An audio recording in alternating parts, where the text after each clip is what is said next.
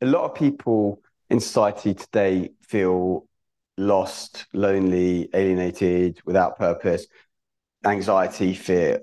And when you connect and I guess realize that all that is around us is not all that is, and that actually there's a unity and a connection between all all people and all souls, you feel somewhat, or at least I feel somewhat more uh, at peace with things.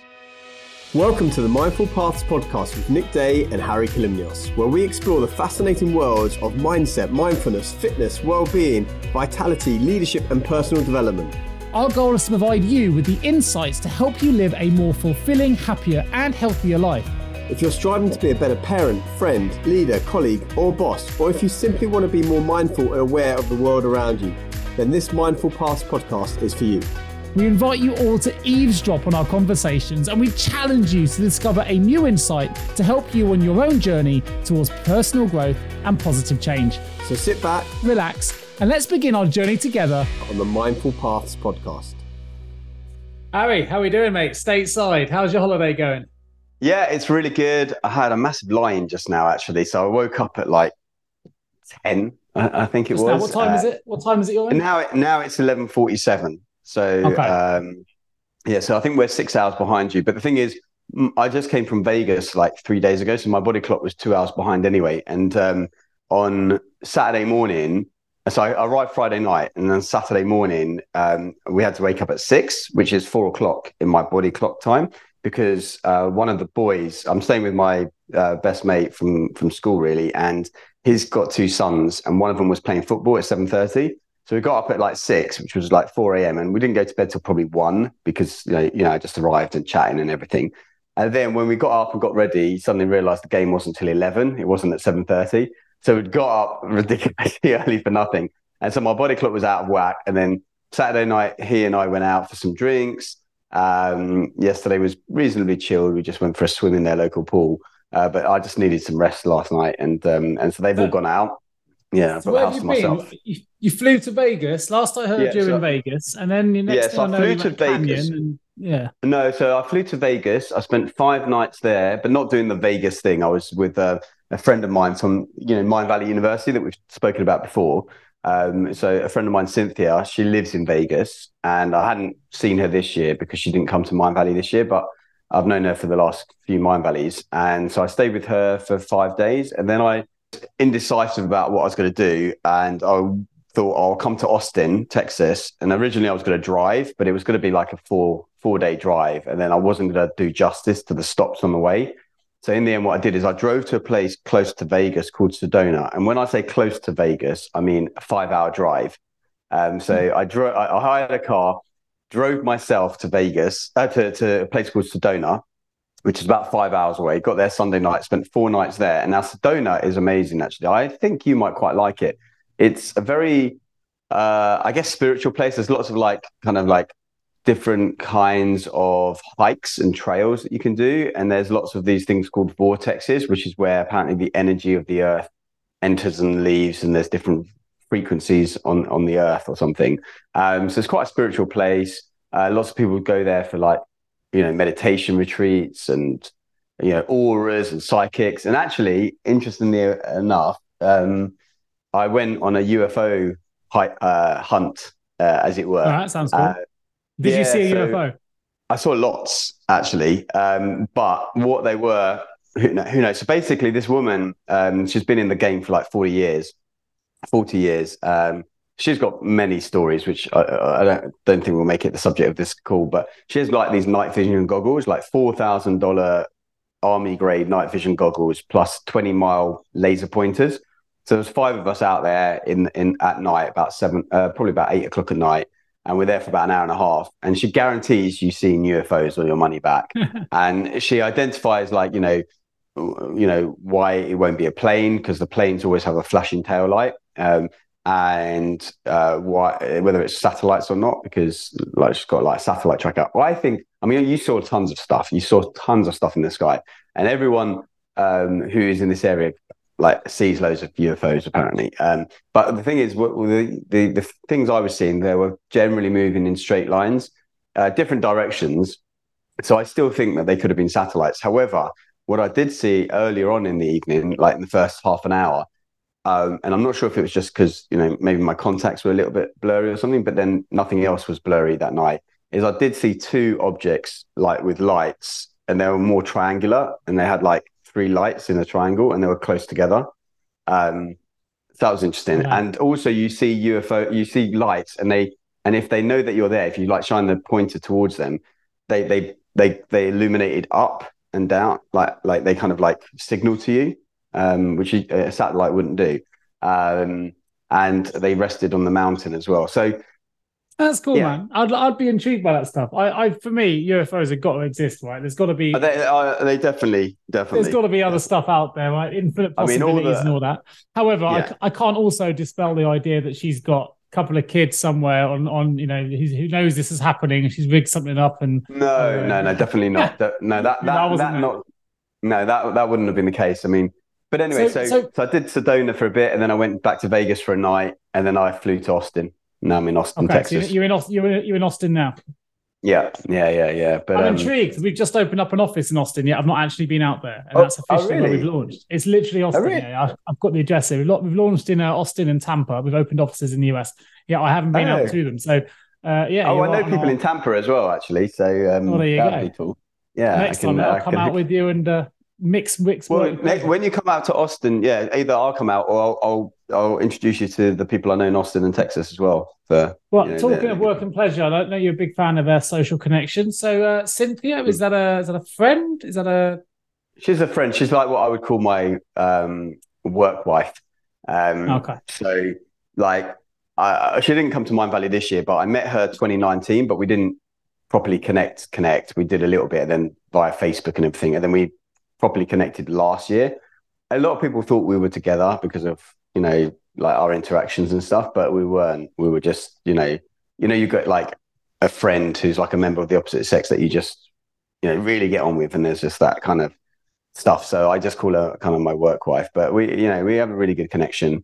Um, so, and I hadn't seen her and I needed to use up some air miles, wanted to go away for a few weeks. And so I thought, I literally gave her like two days notice and I said, do you fancy a house guest? And this uh, is this is very unlike the uh, the the procrastination procrastinating No, Hari I that I pro- know Hari. This is very I was good. procrastinating, like to get to that decision. I was procrastinating. I was getting a bit annoyed and stressed. I was thinking, do I go to Bali? Do I go to Thailand? Do I get to this? Uh, I don't think I'd even. I know I had booked it when, when I saw you, but like I'd only booked it the day before, and it took a long time to get to that decision. Um, and then once you make the decision, and the same thing when it came to like coming to Austin, I was like, do I go to Colombia? Do I go to Montreal? Uh, do I go to Toronto? Do I go to uh, New York? Because my ticket was out from New York, but I've had to change it to, to leave from Austin Well, now.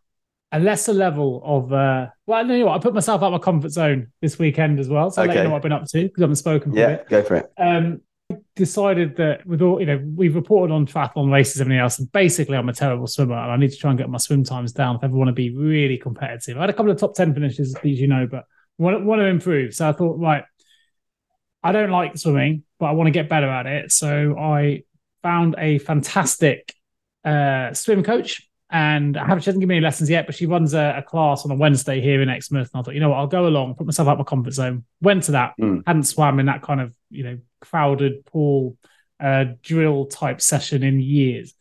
Anyway, that was that was great. That got me back in the thing. And I got a message uh, late on Friday. I think it was yeah, late Friday. Um, just saying, um, hey Nick, we're going to do a sea swim. Bear in mind all my water fears. You know, I get fearful Mm. in the water anyway, particularly open water.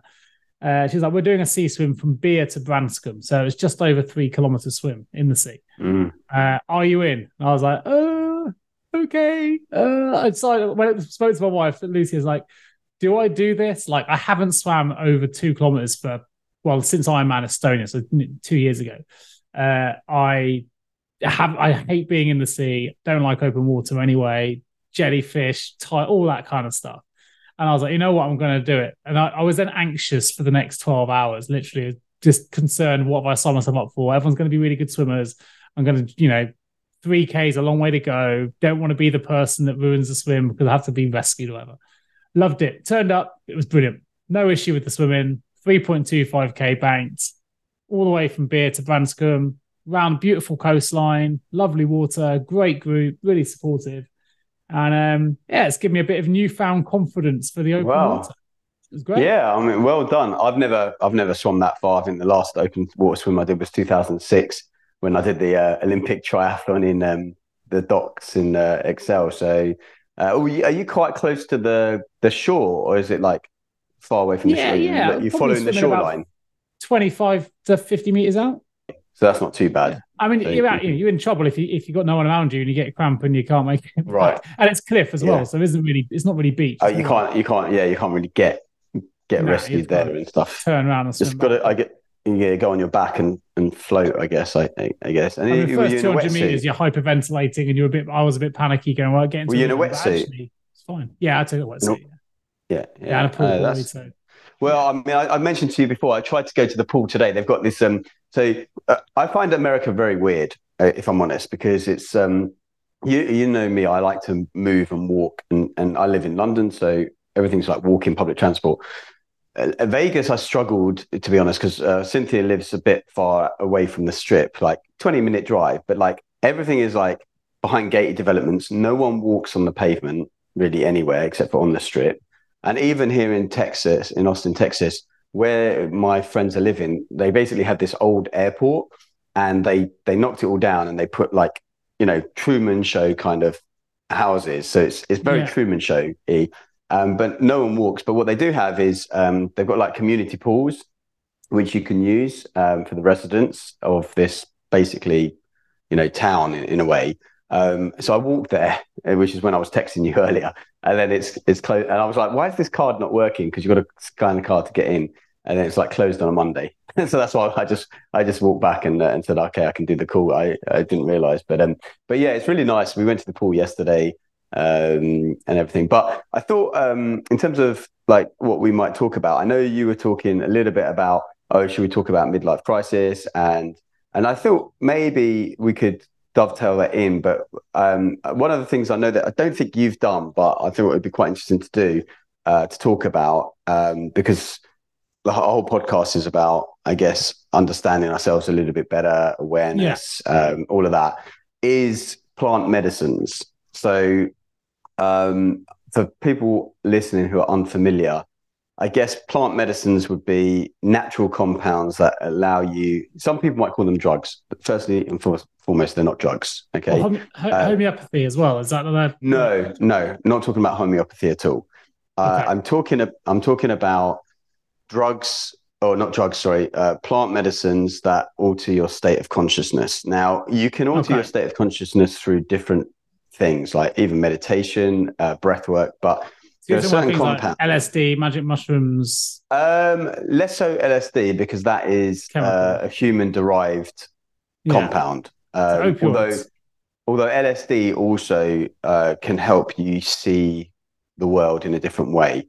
Um, but I would say, yeah, psilocybin, which is like magic mushrooms, uh, ayahuasca, uh, DMT. So we can we can talk about a few of these because um, I, I have experienced some of these in the past, starting probably about eight years ago, nine years ago. We had, we had a Um, really good chat about this um, when I came to your birthday, right? It's, um, yeah, a lot a lot of people now are using some of these these these plant products for Yeah. support therapy, to So- coaching, Absolutely. So you can do um, unlocking you can that do- subconscious. Yeah, you can do psilocybin therapy. A friend of mine has been doing that. Uh, I don't think that involves being with a therapist. Sometimes it involves being with a therapist while you take psilocybin. I think they're doing this in Imperial College London or Imperial University London, where they're doing therapy with either MDMA That's right. um, Yeah. or psilocybin. So psilocybin is is more natural than MDMA, um, but um, so psilocybin is magic mushrooms. Um, I have had those in the past. I don't. You have to be really mindful of the dose, and and and the thing is, when you when you do these things, it's really important to do it. It's not a party drug. It's not. I don't think something to be done in that way. It's something to be done to explore your inner nature a little bit. And Well, you're not. We're not talking about it in that context, are we? That's not why. You're well, we're not, but also some people think, oh, we're going to just do this and go out partying. It's not. It's not the right way of doing it. So we did. um So my first, so ayahuasca. We start with ayahuasca because that's something. um I, again, I don't know a huge amount about these things, but ayahuasca. Have you heard of ayahuasca before? I'm Yeah. not sure if you have. Yeah, I think I probably heard of it through you because we had a good chat about it the other Yeah. day. So ayahuasca is actually it's like kind of a combination of two plants, but they're generally found in the Amazon. And yeah, it in Mexico. you, you tend to brew it into a tea, and I think it takes about three weeks to brew into a tea. And normally, you experience the this as a ceremonial um, drink, which helps you get into a different state of consciousness. So usually, there's a shaman who's like a like a medicine man or a medicine woman or whatever, a, like a teacher in a way, who has had years of experience dealing with these ceremonies. And the first experience I had was probably in 2015, and I, I didn't go uh, to the Amazon. I did it somewhere else, but it's it was a three day ceremony. Now to get into the ceremony, you have to prepare your body. So it's like no meat, no dairy, no caffeine, um, no news, newspapers, anything like that. So you're sort of getting getting yourself into a ready state. Uh, for me, it was reasonably easy because I wasn't doing that stuff anyway. Then you have this tea, and this tea contains this thing called DMT, um, something or other. I can't remember the thing, but, but effectively, it's also known as the spirit molecule. Now, DMT is in all living things, including humans, but it's most prevalent in humans at the point of birth and at the point of death. So the brain produces a huge amount of DMT when you're born and then when you die. And so that's why it's called the spirit molecule, because people believe it's how you know the spirit enters the body and exits the body. Um, now, when you take DMT, uh, well, when you have this ayahuasca, you have different people have different experiences. I won't go too much into the experience uh, of others. I can only speak for my own, but even then, it's a little bit um, hard to explain. But I take this tea, and the the journey lasts for anywhere from four to eight hours, depending on how much you have and you effectively kind of almost exit the body, I guess. And some people see different things, right? Some people just see colors. Some people just have a, an immense sense of connection and oneness with the universe. Other people go on trips and see angels and aliens and other beings and, and, and creatures and stuff. For me, because I'm quite in my head, I was especially so I did three nights in a row, and most people had like two or three cups of tea. I ended up having like I think six or seven on that first night hmm. alone because they kept giving me more because I was holding on. I've got this sense of control, trust issues that I that I've come up through things, and so I remember being there, and rather than surrendering, I was trying to. I remember on the first night trying to force my hand to move to a certain position, and I was like, so basically, you drink the tea, you lie down, you have these eye masks, and then you you end up with these like weird, almost psychedelic kind of um, imagery. But then, like I said, people have different experiences. I remember my experience that night being that I would touch my face. I was like hitting my my forehead, and it was really funny because the way I can describe it is like it felt like I was a hollow shell, and that my spirit was just within and without the body. It was like going all the way through. And the way I describe it is like you know Iron Man, the the superhero Iron Man. He Tony Stark is in the is in the body, but he's not the suit, right? And so when he yeah. touches the suit and he knocks on it, it's kind of hollow, and he, and the sensors will say that you know you're touching, but you're not actually touching yourself, right? You you know because the the the person is in that, and that's what it felt like. It felt like I was wearing this Iron Man suit, and that this is just this is just a, a weird shell and it was i remember laughing quite a lot and what was quite interesting is i heard voices uh, and kind of like some i guess spirits coming through to me and they were saying things like you know he's not ready he's not he's not ready and stuff. And what was interesting was that this was in 2015 and these were the same voices that i heard two years earlier. So two years earlier in 2015 i did this thing called vipassana meditation which is like a 10 day silent meditation retreat. And you spend 12 hours a day meditating you know getting up at four in the morning. And after about day eight you get to the point where you can really sense every atom in your body because you, you you do these you're, you're so sensitive to to the environment around you and literally yourself on a cellular level and you scan your body. And as you scan as I, was, as I was scanning my body really rapidly on day eight i felt myself kind of elevating not physically off the ground but just like something elevating. And as i was getting to that point i was getting to that point of hearing these kind of voices and spirits and stuff and and they were saying something similar you know he's not ready he's not you know he's not he's not ready or something. And so that was quite interesting. Now how much of this is from the mind or not i don't know but lots of people have different experiences but they're all somewhat similar. You know other people come out and they're in tears. Now what's interesting with ayahuasca is you can get see people who are addicted to heroin for 20 years. They go down to the amazon they do an ayahuasca ceremony. Uh, you know usually it's like maybe one night. Mine was three nights. Some people they do like a week, and you do a lot of purging. And by purging is a polite way of saying you throw up a lot and you shit a lot, basically. So you, you purge from all, all sides. Um, and they will come out of those experiences and never be addicted to class A dr- drugs again. You know, um, it's really profound. I get well. First, I'll let me lower the tone because something popped into my head, which is completely not appropriate, but uh, for the conversation, the level you've gone. But I have to ask it, otherwise it'll be on my mind. Is what would uh, uh why why should a scientist never tr- never trust atoms? Oh, why should a scientist never trust atoms? I don't know with this joke. Go for it. Because they make up everything. anyway, completely okay. You mentioned atoms, the joke popped into my head, so I had to that. All right, fair enough. Fair enough. Bringing it back into the back into the, to the, to the realm of consciousness that we are here, right? So, tell me, because I'm not quite sure where you're going with the conversation. I mean, with all with all honesty, right? Interesting yeah. experiences. I'm always skeptical about these Class A people. You know, whether it's happened or not. It might be one example. I think for me, like you can always create. No one ever seems to know the person it happened to. It's just these in my in my opinion, these wives' tales of there was once one person who came in addicted for 20 years and they came away restored and healthy. And unless that person's been tracked for the next 20 years, we've got no idea if he ended up going back to heroin or not. So I'm I, I, this is my skeptical head, right? I'm not saying that guy didn't come back or girl thinking I feel much better now. We have no idea unless that person's been tracked since. We haven't really got a clue as to whether it cured them or not. So, notwithstanding that, where did you want to take the conversation? Because things like well, magic mushrooms and DMT and LSD and, and, these kind of things, substances, they're not in everyone's realm. They're not, people don't necessarily know what the benefits would be. Your experiences are potentially unique to some people that might be listening to this show. Why, why do you, I guess, what's your goal for bringing up these kind of substances for our listeners? Yeah. What can they take away from it? What can I take? What can I yeah. learn from it? You know, it's not well, world, I guess what I'm trying to, there's a couple of things really. Is one that I feel like a lot of people in society today feel lost, lonely, alienated, without purpose, anxiety, fear.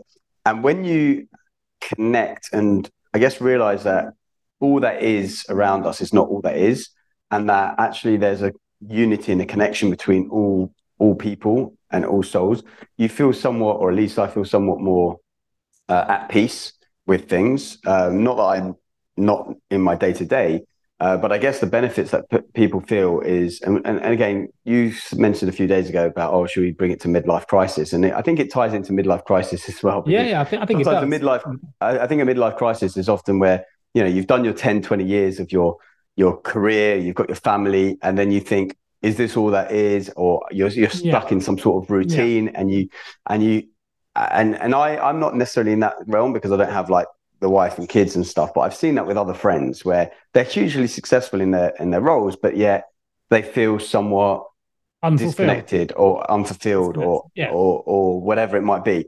And these experiences ultimately, you know, overwhelmingly, at least in say an ayahuasca or DMT, they they take you to often another another realm, if you like, and another sense of consciousness and where where there is like almost no division and just unity. And a lot of people come out with that sense of love. Psilocybin is slightly different. And and you know and i can talk about a day a crazy day we had last week uh, where we went for a hike and we did a bunch of things there. And and i think it'd be useful ah, so, this, so this is the real well. reason it's on your mind right? You've been you've been uh, yes because so so yeah because the, the ayahuasca experience was uh, eight years ago now nine years ago. Yeah. uh, last year actually when i went to mexico i did this thing called bufo again with the shaman. So bufo is basically this this poison, if you like, from a frog in the Sonora Desert that hibernates for eight months of the year. And then when it doesn't hibernate, it releases this poison. And then various people go, they collect the poison, they dry it out, and then effectively you you go for a ceremony and then you smoke it, and it's it's highly concentrated DMT. Um, it's called 5-MeO DMT, which is about five times as strong as regular DMT, I believe. And again, what my experience was there, and again, I, I hold on quite a lot. So whereas other people in my group were doing one trip, I did like three trips in the space of 45 minutes. And so it's really weird. So so you you take a, a substance called rapé, um, where the, the, shaman blows this powder up into your nostrils and you can't breathe through your nose. But what it does is it helps open up your pineal gland and third eye to allow you to so the third eye is often the seat of consciousness. It's our ability to connect with maybe I know some of this is going to sound weird to yourself and listeners because you're you're in the kind of here and now, but have you come onto the show having just taken something, Hari? Just quick check for full disclosure. No, no, no. All I've all I've had has been some gluten free bagels and avocado and uh, and a That's mushroom coffee. I've actually had some mushrooms. I've had a mushroom coffee, but it's just been a lion's mane, which is a medicinal mushroom, not a psychedelic mushroom. But um, but the rapé helps open up your your third eye. Then you smoke um through this pipe uh, the, the DMT and you basically hold your breath. Uh, and the shaman's wife actually is like basically gags you, like puts her hand over your mouth and nose until you lose consciousness. And when you lose consciousness, it's such a weird feeling because then you you you lie back down. Was there a ransom note at any point that was also given to your parents at the same time? no, but but you you, you, you dissolve. The body dissolves. It, it feels like, and you my third trip was the most uh, uh, impressive because I was more willing to let go because I had a bit of comfort yeah. about what the experience was like. Um, but you dissolve, and it's, it's almost like my experience was like my spirit traversed into the universe and into the Big Bang and throughout the Big Bang, and I ended up at this um, white cloud type space, which I perceive to be the gates of heaven. Right now, whether you believe in that or not, I don't necessarily believe in this concept of heaven, but it, that's what it came to me as being. And then I was told that that's as far as I needed to go. And then, you know, I came back into the body and then you come out. And it lasts about 10, 15 minutes, although there's no real concept of time when you do these things. Um, so I guess what I'm trying to say with all that is that when you do these experiences, you could argue, okay, this is just psychedelic, this is in the mind doing these things. Uh, and maybe it is, I don't know, but what it is, is it, is it, does it change you? Now, I don't feel personally that I come out with this profound sense of change necessarily because I've had somewhat different experiences in the past, whether it be for meditation, breath work, uh, the ayahuasca, the, the, the, reading. But if you come in to this and you're just your regular Joe who's working a nine to five and you've never done any of these things and you do this thing, you could come out profoundly changed. Uh, you know, these aren't addictive substances. There aren't things that create dependencies or anything like that. But what they do is they allow uh, an opening to a different state of thinking because you suddenly yeah. realize, you know, maybe what is is not all that is. And and that's why it's important to to do that. I think uh, for some people. I mean, there, there because... are, you know, I think with some of these things, you're right in the terms of my my understanding. And I'm, you know, I'm not whiter than white. University had some from magic mushrooms and, and whatever, and not not for the well-being reasons you're using them for, but yeah, exactly. Maybe it's a party. Yeah, yeah, yeah, right, and, and just have just mucking around. I mean, I you know, we're going back a bit now, but um, there, there is a reality that whilst not addictive, you can become more and more tolerant to these things. And actually, it's interesting because I fully understand why they could be used for medicinal purposes in the sense that it opens up the subconscious. You can open up the ways that perhaps consciously we we we we bury things. We talked about that in our last episode. We have those things in repeat. We don't want to confront the things that are really painful in our lives, and actually uh, I used the word a minute ago, it can open up those pathways to let that stuff out. And I'm a big believer in if you don't let that stuff out, it stays rooted in that subconscious. So for for those purposes, bringing it to a, a mindfulness mindset kind of realm, 100%, I can see the benefits. But I, I, say that with a with a word of caution as well, because drugs like you know MDMA and whilst there really lots of people will, will report well on their um, purported you know feelings of well-being and good they can also be kind of drugs that can, if, if taken too often or go the wrong way, can actually increase things like anxiety as well, and actually can be linked yeah. to things like depression if misused. So I think there has to be an air of caution when we're.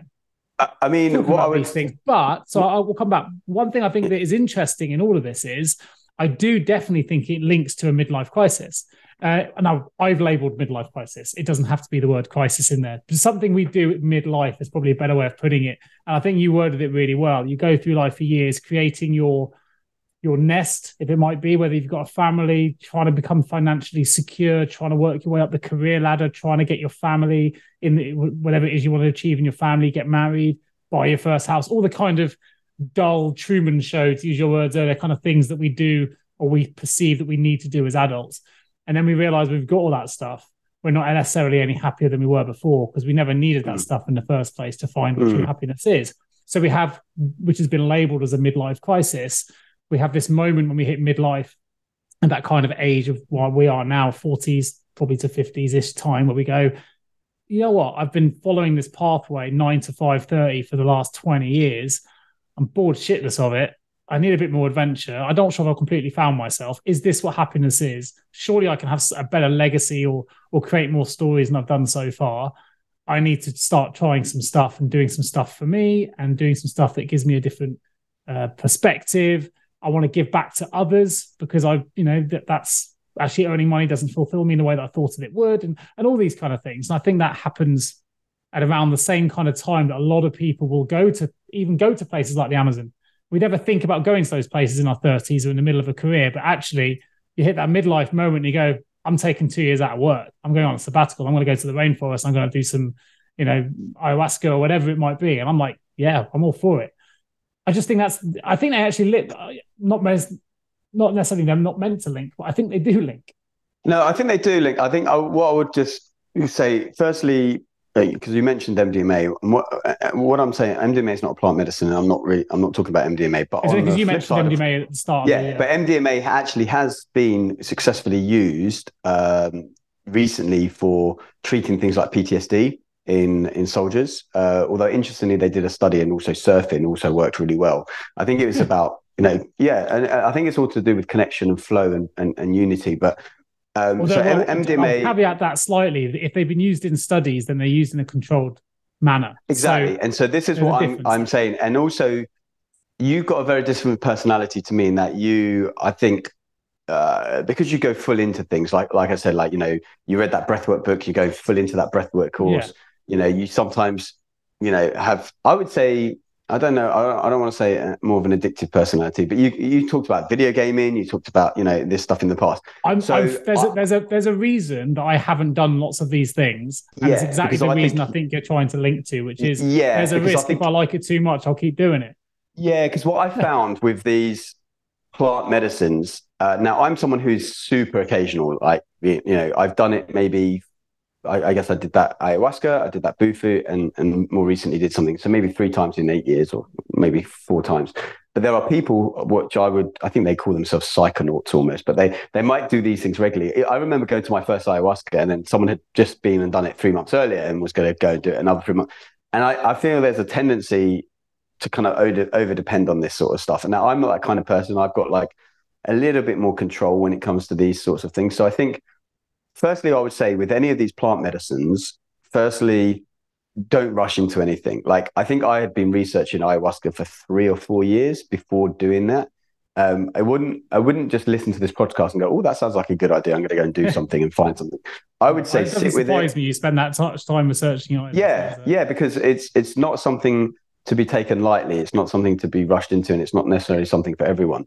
Um, but um, when it comes to say, like uh, recently, we did a hike uh, around Vegas uh, in the outskirts of Vegas, which you know we did take some substances. Uh, I think um, San Pedro, and I, I, originally wasn't taking mushrooms, but uh, my friend gave me a, a little dose because when I've taken mushrooms in the past, where I've taken too many, I I tend to get like super paranoid and see things yeah. that aren't that's what I was talking about. Read, to anxiety. Yeah, well. yeah. So I read into things that aren't necessarily there, um, or innuendo into conversation. And but what's interesting is mushrooms tend to bring up the thing that you're not dealing with on a subconscious level. So I think for me, a lot of it's to do with trust and safety. So I'm I'm in that situation and I don't feel like I can maybe trust the people I'm with or the situation that I'm in. And so that's something I need to explore and deal with, which is quite interesting. So originally, um, I was taking this thing called San Pedro, which I think just basically gets you a little bit more connected to nature. And I think when you take, say, something like mushrooms or San Pedro or even like LSD,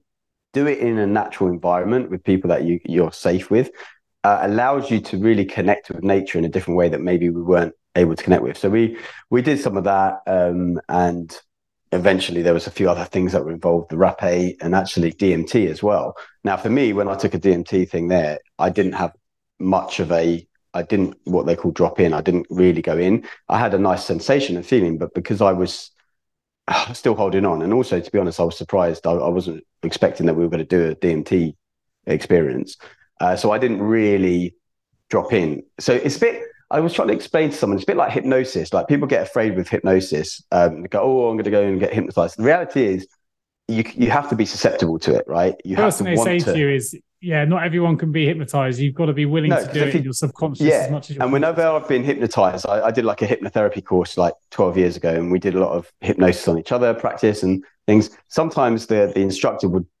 you know, if I put my hand up to be chosen, would never choose me and, and, and- because I wasn't open, I wasn't willing to do that. So, so I think it's similar with some of these experiences where, where if you hold on too tight, and I've got quite a strong mind, and even the the shaman in um in uh, Mexico last year, they were like, well, you know, we haven't seen people with such a strong grip on things on mind. And and and he also said, look, maybe you're reasonably balanced anyway, so that's why you're not having these kind of profound, crazy experiences. So I don't know if that's true or not, but um, I guess um, going back to the hike. What it allowed us to do was, I guess, connect with nature a little bit more, connect with ourselves a little bit more, find uh, a little bit more insight.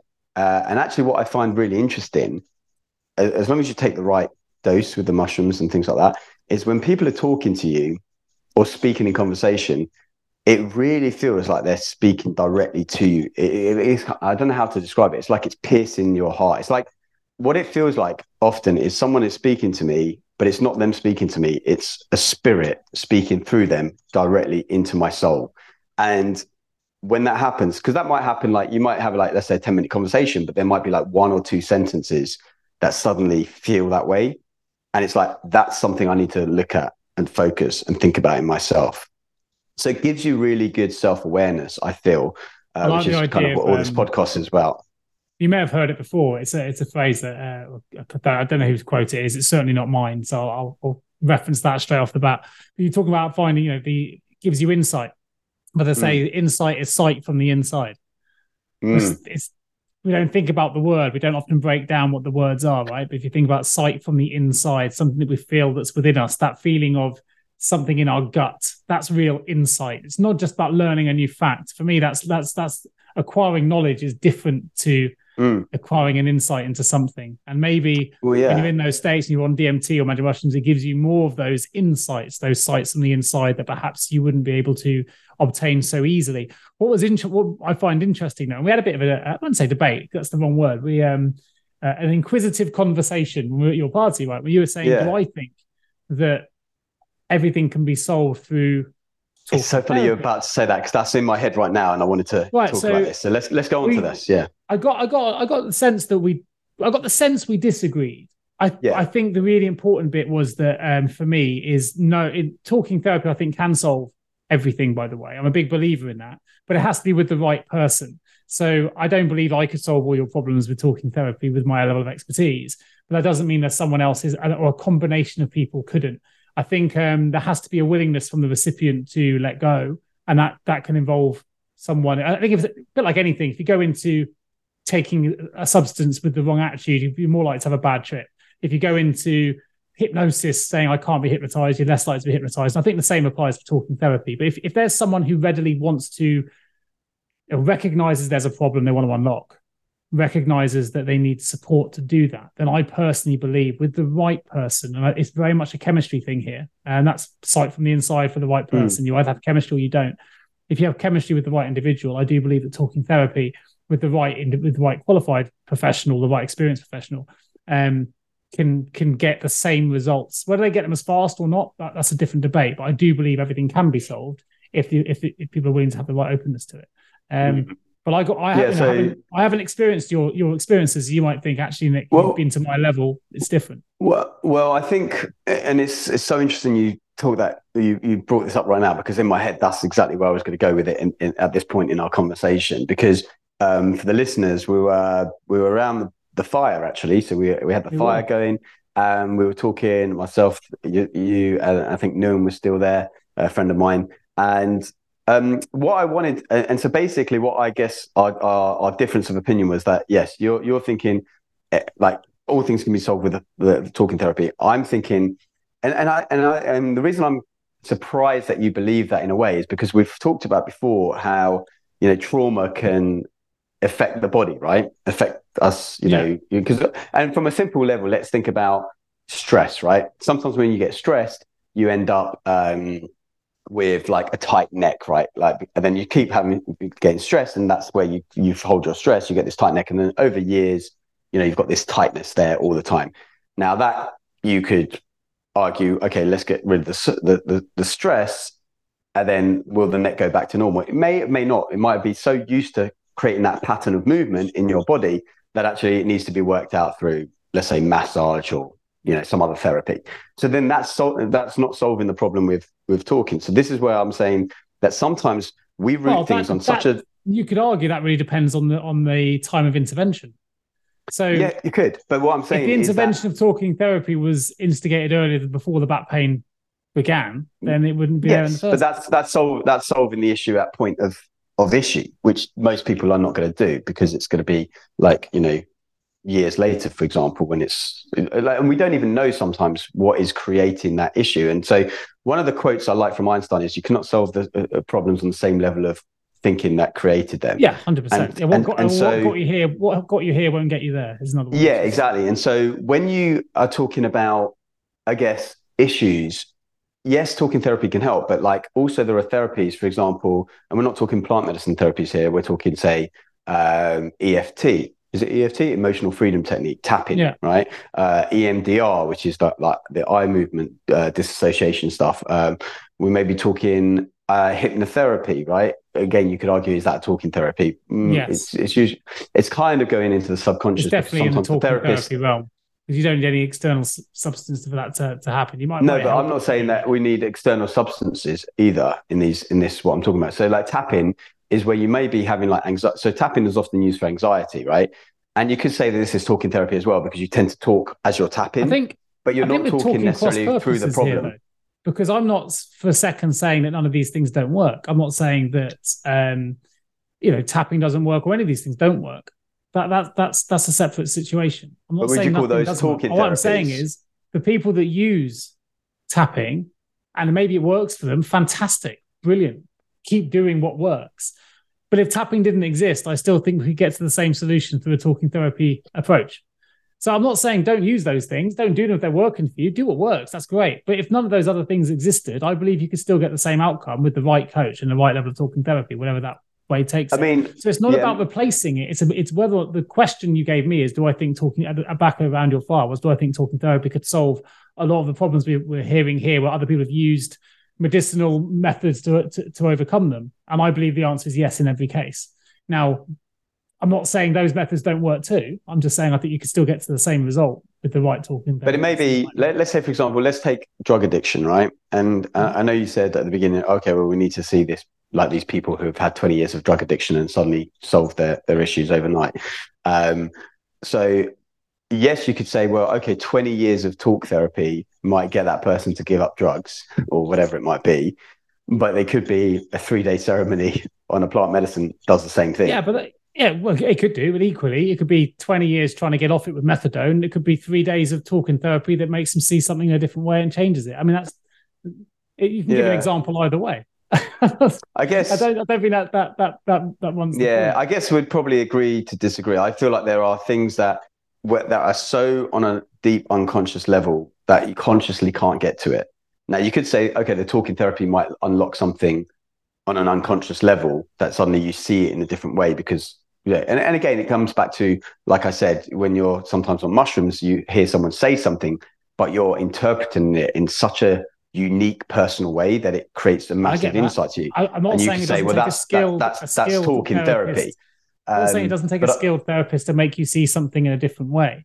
But ultimately, but I feel like you... for me, for, for example, for me, because I'm quite a cognitive, in my brain mm. kind of person, it almost becomes worse because I, I I'm thinking through so that conversation. I guess the argument I would have going back the other way, right? So, uh, by the way, I'm also not arguing that it's more effective, and never have I made that argument. The question you gave me yeah. was, do I think it can solve things? So I think it can do does not necessarily to say that talking therapy is always the most effective method. I just think that talking yeah. therapy can help. Yeah, okay.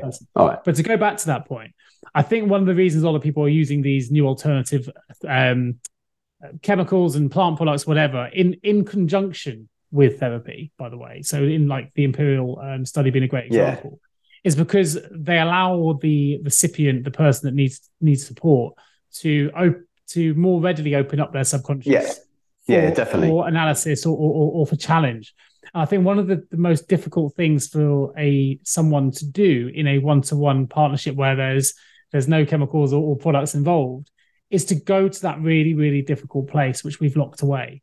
And it's really, really hard to open those Pandora's boxes uh, for whatever reasons, for fear predominantly. Uh, we don't know for fear of judgment, for fear of response, for fear of what it might open up, for fear of many, many things.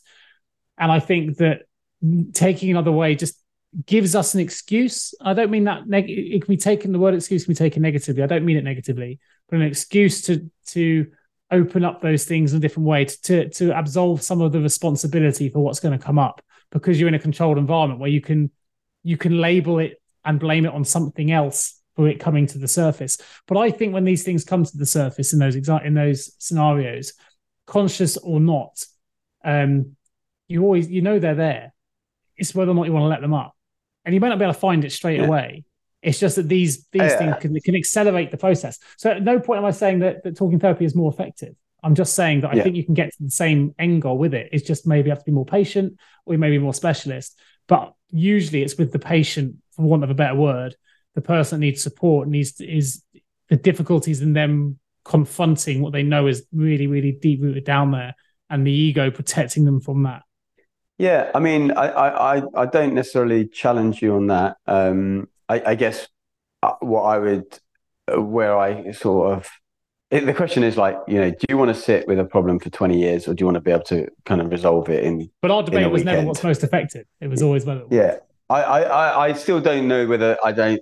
I the reason I'm I'm challenging the idea of talking therapy can solve everything is because ultimately, um, not all issues are known right? So something so so for example breath work is a perfect example. I don't know whether you've done any um, uh, deep breath work before but sometimes you go into these you know these big rooms with like 100 200 people and you're you're, you're doing like these breathing yeah. techniques for like an hour two hours even longer.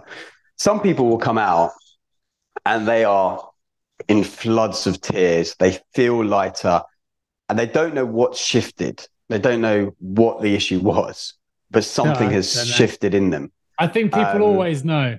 I, maybe that's me being. I mean, skeptic. maybe They'll maybe they know, know, Maybe maybe they realize. I, I don't know. I had this thing happen to me 15 years ago. I, I didn't even think about it, and and I guess uh, like the reason I'm kind of bringing it up to you in particular because like we know we've talked about sleep many times before, right? Yeah. And you've you've got your your sleep situation happening, um, which you know you, you're managing and, and, everything else.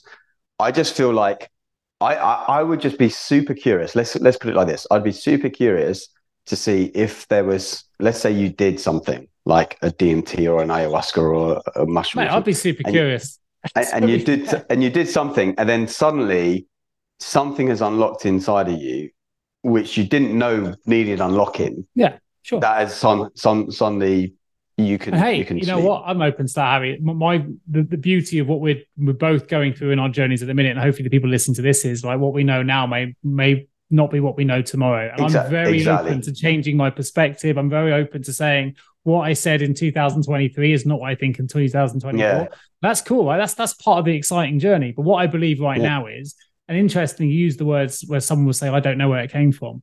That's the first thing I would challenge and I, rightly or wrongly, there'll be people who listen to this who tell or think Nick doesn't know what the hell he's talking about right now, and I and they strongly disagree with me. And by the way, that's also fine. That's right? fine. That's, that's totally fine. fine. And what I say is, when anyone says "I don't know" in that context, I don't know where these tears came from. I don't know where that anger came from. I don't know. They may not know in that moment, in that conscious moment, but if you explored it, they'd soon find out where it came from. They, they, I mean, it doesn't yeah, take quite quite possibly, but like I guess like the reason they really I ask themselves I'm, honestly, they could locate it the, themselves. The reason I guess I'm drawn to things that maybe can solve things on a non-verbal level is because, especially when you're someone like me who's very much in the head, very much, you know, yeah. like second guessing, planning, trying to fit. This is why I say to people, like, even like if I went to like a therapist and I went to like a, a hypnotherapist on NLP, any any any modality I've trained in, it's not a good idea for me because because I'm there going, oh, are they using this technique? Yeah. Well, you know, so I need to do something totally fresh that I've got no real idea about. That confuses my brain, confu- like takes my cognitive. Yeah, you're like the equivalent of things. someone who starts on cannabis as drugs and gets to heroin to give them a bigger fix. You're on that that Uh, modality. no, fix. definitely, I've done all definitely not. now. Definitely not because I've I've I have smoked I have smoked cannabis before and I haven't progressed. level. No, I no, I'm not like that at all. Actually, I'm teasing, Hari. because I'm teasing. Yeah, because um, like I said, what I'm quite good at with with these is I'm ex- good at exploring these things without becoming dependent on any of these things. And what I would say to anyone listening, um, if you're that kind of person, maybe you shouldn't really explore these things because if you know you have a habit of dependent on things, or or if you're latching onto something, what I find is that a lot of people who are who are going drawn to these things latch onto them and they use this as the as Well, the they use it for escapism to escape what's really going Yeah, on. I exactly. think that And can be so- dangerous as well. Personally. Yeah, so I, I, I'm not someone that would be going like, you know, I've met people and they're like doing plant medicines every week or every month, and I'm like, I'm not sure that's that's necessary. Now, maybe like you know, like people in tribal communities, they do a lot of these things. They have like these vision quests, right? And they, and you know, this can be done with fasting, right? I, I think one of my friends, um, she said she did like um her most profound stuff uh, happened as she did like a seven day uh, so she had to go to the mountains somewhere outside San Sebastian. We've, we've been to San Sebastian, didn't we, when we did Yeah. our cycle trip once? yeah. So- place. Yeah, so she went there and she did um, a hike for seven days by herself, water only fast. She's in the mountains, and, and prior and post, you do like these sweat lodges as well. I think, which you know get you into like different states of consciousness. But she said her most profound like learnings about herself and everything was was in that moment, right? And there's probably a reason why you know Jesus went to the desert for forty days, right? And you know meditated. And so so these vision quests these things can happen through fasting through breath work through meditation through plant medicines through um um uh, near death experiences right? Uh, you know i've got a friend who who basically died and was was was brought Yeah, back um you know and so these things and actually i mean going back to people like you know towards the end of their life. Sometimes they take these experiences and then they find peace with with what may happen later because maybe they realize that all this is is not all that will be uh, or whatever it is that that works for them. So i just feel like there's a lot to be explored here. And what i'm what i'm fascinated by is that a lot of society like governments and, and so forth for example lsd which is a, a human made compound but allows you to see beauty and connection in things that otherwise wouldn't and open your, your mind up to possibilities. Now my skeptical mind says like you know government banned these things um, years ago um, because they, they they don't want people to to kind of have these Yeah, this I level mean, of awareness. You don't want to get me get me started on the whole uh, pharmaceutical. I don't know. I'll, I'll be down a rabbit hole on that stuff because Yeah, let, us not talk about that. But but what I would say is that controlling the world. it, it's about um, I, I would say for for me life is about exploration experiences curiosity. And so having these uh, allows a different way of thinking sometimes. And and going back to um, uh, something you said a few moments ago which i wanted to touch on because you know how when we had these conversations maybe 10 12 years ago you would be coming to it from a different frame of reference because as would i because we've had 10 12 years For of sure. evolution but you're also now down that coaching journey down you know reading different books kind of journey. The, the people i'm staying with here actually is quite interesting because um, my friend's wife um, you know she came and visited us last year and she's like oh you know have you read this book by you know so and so have you read this book? And she's suddenly into like similar things. And she said uh, la- i think this year or last this year oh you know when you sp- said that thing like 10 years ago because my, my friend here uh, suffered a heart attack when he was 33 years old. And um, a few months afterwards you know he was talking about all the medications he was on and this and the other. And now i was a little bit eager back then because i just learned maybe that there's alternative ways of of, of solving issues that maybe current society doesn't allow them to be solved because for whatever reason right? And and i was saying to him oh you know what? I don't know right? Maybe you have to be on this medication for the rest of your life but maybe you don't. But the thing is if you decide that you do then you will never look for anything else if you decide sounds- that that's for sure. not not the that. way then yes it might still be that you are on that medication for the rest of your life but you will still be seeking other this, things This isn't But too now dissimilar they're- to now what we they're in- Yeah, but now they're in a different situation, right? So now she's suddenly going to me, oh, actually, you know how you said that thing? I'm starting to believe that maybe you know you're you're right, and actually there could be a different way. And even my friend yesterday was talking about this, and he's like, well, you know what? I've actually kind of stopped taking this medication. Well, so, so, I've just finished watching a couple of things. I just finished watching Painkiller on, uh, on oh, Netflix. Oh, good, good. I'm glad you did watch that. Have really, watched, really good. Have you watched Dopesick as well? Have you watched Dopesick? No. No, it's, I've seen same, those. It's about the same thing, but it's, it's I think it's better than Painkiller. But go on. Yeah, well, yeah. Painkiller is really good, but actually, that, that's something that is interesting. But what you were saying there actually links interestingly to our last episode where I brought up the Tim Ferriss quote, where you can have anything you want, but you might not. Have, it's all about choice. You just may not be able to get it here. If you want to live on a desert island with cocktails or life, go mm. and move to you know the Philippines yeah. or somewhere else where you can have that and live on nothing. So it's always about choice. And people often forget eh, we live in the you know in, in, the Western world where the medicine is what it is, and the government mandates what we can and cannot mm. have. I remember when I was 19 years old, I went into the Three Peaks challenge to raise money for a friend of mine uh, who was unable to get the beta interferon treatment uh, to treat her her MS, and it was like, well, if she'd gone to a different if she lived in a different county, she'd have had access to it, but she didn't in the county we were living in, and it's mm. yeah, it's all this, all the po- politics of it. But oh, the interesting God, yeah. the interesting thing of even within the Western medicine we get access to here if you you go over to somewhere in the Eastern world, they do things completely different. Totally different. And you know, but what we would give our people, they wouldn't give. Them. And I, I, I remember seeing, I see a, a Chinese um, acupuncturist. She was amazing, and she gave me all these herbs and remedies and teas yeah. and foot patches and stuff that you'd never get. Um, Which incidentally have been around thousands of years, whereas modern med- medicine's been around what hundred. Um, and actually, interestingly, even in the West, you find massive differences. So, like, obviously, I'm here in the States, uh, where they over medicate everyone. Yeah. Everyone's on some level of medication here, like 70, 80% of the population. They, uh, my friend was talking about um, how, uh, uh, I don't know, the, the doctor was like just going into prescribing antibiotics for like no reason, like no. It's no become the norm. It's become socially accepted. But, but at least in, in the UK, they're like, they're, they're, they're, yeah. they're more resistant to prescribing antibiotics, generally speaking. But in the States, and, and she was talking about ADHD as well, and how, you know, the first port of call is medicate Right. It's the first. And now, we're not saying that medication isn't useful. It can be useful, but I think it should be one of the last resorts that is. Well, that is I mean, explored. we can go down a rabbit hole with some of this stuff, but you know, my mum, which I've mentioned, I think on a previous episode, is um, a specialist when it comes to baby development and brain development in particular. Yeah, yeah. She's done a lot of. She's she's a doctor, uh, academic doctor, and um, she's done a, a lot of research into chemicals used in different baby products and, and sun lotions of that and how they oh, impact oh God, yeah, hormone levels and all sorts you know, a lot of these things we talk about, you know, people have ailments and issues later. I don't, I don't know if ADHD is one of those, but it could be, which actually could also be, you know, later ramifications for the chemicals we put on our, our skin as babies, right? And the way that it plays yeah. hormones and everything else. Yeah. So I, I think going back to the whole conversation I mean, we've had today is, and it's, it's uh, Sydney Banks said that the most powerful thing in the world um, is a thought. Sometimes yeah. we just need to step back and think is this the only treatment? Is this the only option? Yeah. Am I really being honest think. about what my problem is? Um, am I being open minded that this drug may or may not open up what I need it to open to? Am I using this as an excuse because I'm not willing to, to, to, go there myself?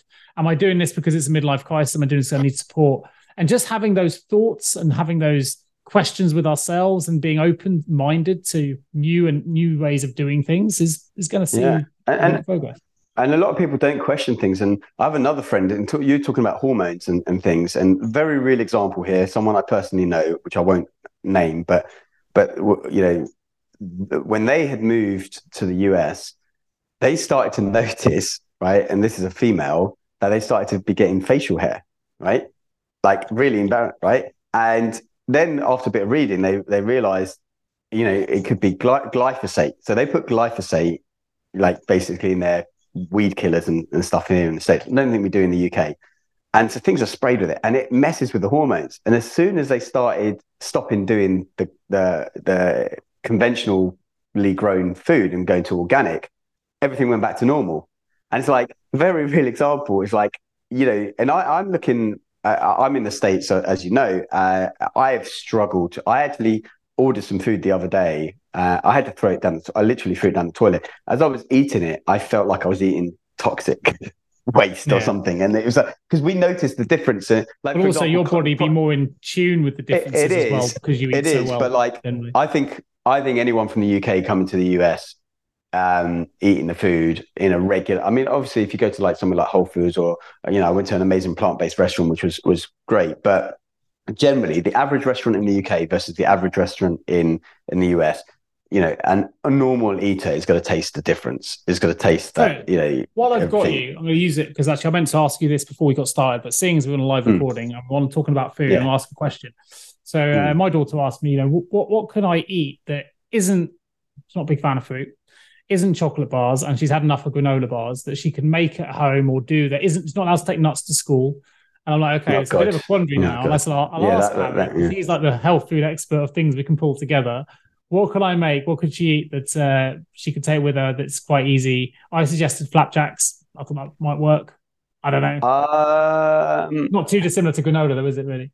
Yeah, I mean, I, I, I would say something fat based, right? um, because I don't know if it's something like hummus and hummus and carrots or hummus and something can work. Fat, right? Uh, something that, that is going to be based in avocado or based on hummus or something fat based or protein based because that's going to quench the the hunger and give you sustained energy. Things like granola bars, all of that, they're they're, they're quick sugars. Generally speaking, they're not yeah. they're not what I would call good. Um, I because I don't snack uh, because of my smoothie, and my smoothie is is is what I determined to be the the saving grace for me. I've, I've tried to make those smoothies, and they've come out so bad. I've been drinking yeah, it. One of them made me nauseous for a whole day. I, th- I you've got like to, I genuinely thought I've been. Yeah, I mean, you've got to tweak things, right? Uh, my smoothie took ten years to get to where it is. So, like, what I would say is persistence, right? Practice makes progress. Um, but I would say what could be a snack. So you can't take nuts. I mean, I don't know about buy. I don't know about making bars and things like that. I mean, you could um, do you juice as well because you can sometimes use the yeah. um, the leftover pulp. Yeah, the pulp. From, and make make things from that. And that's going to be basically massively fibrous. So that that would be interesting. Yeah, it would be fibrous. Maybe I'll but, Google. but, but can she take can she take something like hummus with her? Or, or that too, have, that's not bad. It's something I hadn't thought of. So I'll have a look at the. I'll, so I'll I mean, or or uh, like an avocado based something based with avocado. So like, um, what would you put? I don't know because I'm I'm a reluctant to say some sort of sandwich thing. I mean, you could, I suppose, have like something like a, a really dense bread, uh, like a rye bread or a uh, flaxseed bread. You know, there's those super yeah, expensive yeah, thin packets and then base that with avocado. Um, so like based it in avocado. That I think anything that is either avocado or hummus based, something which has got a lot of fat in it, and of, of hummus is chickpeas, it's protein as well, um, would be beneficial. That's what I would say. There you go. Um, Heard it here first. Well, yeah, uh, Hari, yeah. interesting chat today. Um, mm. covered some ground, psychedelics and magic mushrooms. Yeah. And- and I actually do want to say to the audience listening, uh, when we finish up this because I don't want people to go off and just go and jump into things. Like I, I would say, do research. I think there's a documentary on Netflix called The Spirit Molecule, and that goes into what DMT is and people doing journeys. I would say, you know, sit with it six months, a year, two years, whatever. Explore things, speak to other people who've had experiences.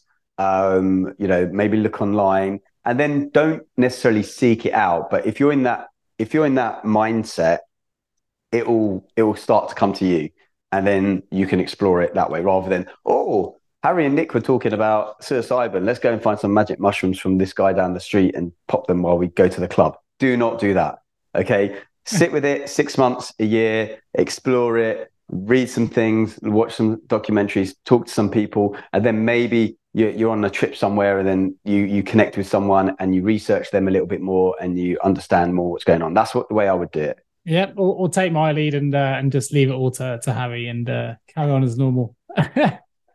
the, the, beauty whatever is everyone has the power to choose whatever they want to be and whatever they want to do. Uh, so we'll leave it. We'll leave it with them. There's a disclaimer in our show notes for those that are a bit more concerned, but you've always got the power to choose.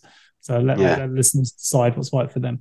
Uh, listen, exactly. Hari, uh, enjoy enjoy your rest of your US journey. Um, mm. Where's your next stop? Um, we're actually going to go to Houston tomorrow I think, with my friends. So my friend, um, he's super successful um, doctor surgeon, but you know does lots of uh, consulting work now. Um, he's doing a keynote speech in Houston on Wednesday morning. Uh, so we're using it as a bit of an excuse for a lads trip.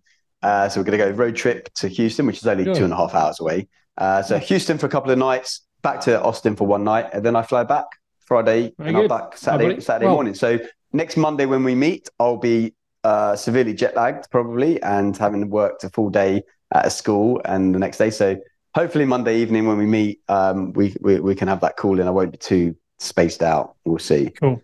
All right, dear. Well, listen, enjoy Houston. Enjoy the rest of the states. Good to connect as always. And uh, I'll see you in a week, bro. Take care, everybody. Thank you for tuning in to the Mindful Paths podcast with Nick Day and Hari Kalymnios.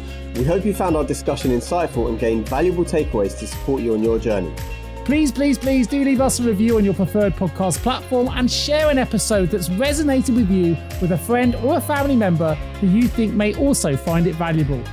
Don't forget to subscribe to our podcast to ensure you never miss a future episode. In the meantime, we'll continue exploring mindful path topics to provide you with more insights and ideas to support your personal growth. For now, thank you for your support, and we look forward to bringing you the next episode of the Mindful Path podcast real soon.